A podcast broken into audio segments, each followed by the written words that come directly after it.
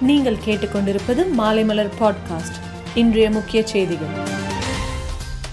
CBI மற்றும் அமலாக்கத்துறை இயக்குநர்களின் பதவிக்காலத்தை ஐந்து ஆண்டுகள் வரை நீட்டிக்கும் அவசர சட்டங்களுக்கு எதிராக காங்கிரஸ் பொதுச் செயலாளர் ரஞ்சிப் சர்ஜேவாலா உச்சநீதிமன்றத்தில் வழக்கு தொடர்ந்துள்ளார். வன்னியர் உள்ஒதுக்கீட்டு அரசாணையை ரத்து செய்த தீர்ப்புக்கு எதிராக உச்சநீதிமன்றத்தில் தமிழக அரசு சார்பில் மேலும் இரு மேல்முறையீடு மனுக்கள் தாக்கல் செய்யப்பட்டுள்ளன. டெல்லியில் காற்று மாசை கட்டுப்படுத்தும் நடவடிக்கையின் ஒரு பகுதியாக டெல்லி நகருக்குள் லாரிகள் நுழைய தடை விதிக்கப்பட்டுள்ளது. அத்தியாவசிய பொருட்களை ஏற்றி வரும் லாரிகளுக்கு மட்டும் மட்டும் அனுமதி அளிக்கப்பட்டுள்ளது. குழந்தைகளின் ஆடை மீது தொட்டு பாலியல் தொந்தரவு செய்வது போக்சோ சட்டத்தின் கீழ் வராது என்று மும்பை உயர்நீதிமன்றம் பிறப்பித்த உத்தரவை உச்சநீதிமன்றம் ரத்து செய்தது. தமிழகத்தில் கனமழையை எதிர்கொள்ள அனைத்து மாவட்டங்களும் தயார் நிலையில் உள்ளதாக பேரிடர் வேளாண்மை துறை தெரிவித்துள்ளது. கடலோர மாவட்டங்களில் நூத்தி இருபத்தி ஒரு பல்நோக்கு பாதுகாப்பு மையங்களும் ஐயாயிரத்தி நூத்தி ஆறு நிவாரண முகாம்களும் தயார் நிலையில் உள்ளன என தெரிவித்துள்ளது. தமிழக கடலோர பகுதிகளில் நிலை கொண்டுள்ள காற்றழுத்த தாழ்வு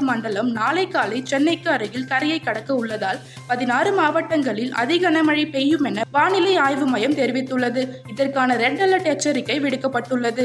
பாராளுமன்றத்தில் ஆரோக்கியமான விவாதங்களின் அவசியத்தை வலியுறுத்தும் பிரதமர் மோடி எப்போதாவது பாராளுமன்ற விவாதத்தில் பங்கேற்கிறாரா என முன்னாள் மத்திய அமைச்சர் ப. சிதம்பரம் கேள்வி எழுப்பியுள்ளார். கனமழை மற்றும் அமைச்சர்களின் நிவாரண பணிகள் காரணமாக நாளை நடைபெறவிருந்த அமைச்சரவை கூட்டம் ஒத்திவைக்கப்பட்டு சனிக்கிழமை மாலை ஆறு மணிக்கு நடைபெறும் என தெரிவிக்கப்பட்டுள்ளது. இந்திய அணியின் தலைமை பயிற்சியாளர் ராகுல் டிராவிட் மிகவும் வெற்றிகரமான பயிற்சியாளராக வருவார் என கௌதம் கம்பீர் நம்பிக்கை தெரிவித்தார். பாகிஸ்தானில் இரண்டாயிரத்தி இருபத்தி ஐந்தில் நடைபெற இருக்கும் சாம்பியன்ஸ் டிராபி போட்டியில் இந்தியா பங்கேற்பது குறித்து மத்திய உள்துறை அமைச்சகமே முடிவெடுக்கும் என மத்திய விளையாட்டு மந்திரி அனுராக் தாக்கூர் தெரிவித்தார். அப்போதுள்ள பாதுகாப்பு நிலைமையை மதிப்பீட்டு செய்து முடிவு செய்யப்படும் என்று அவர் கூறினார்.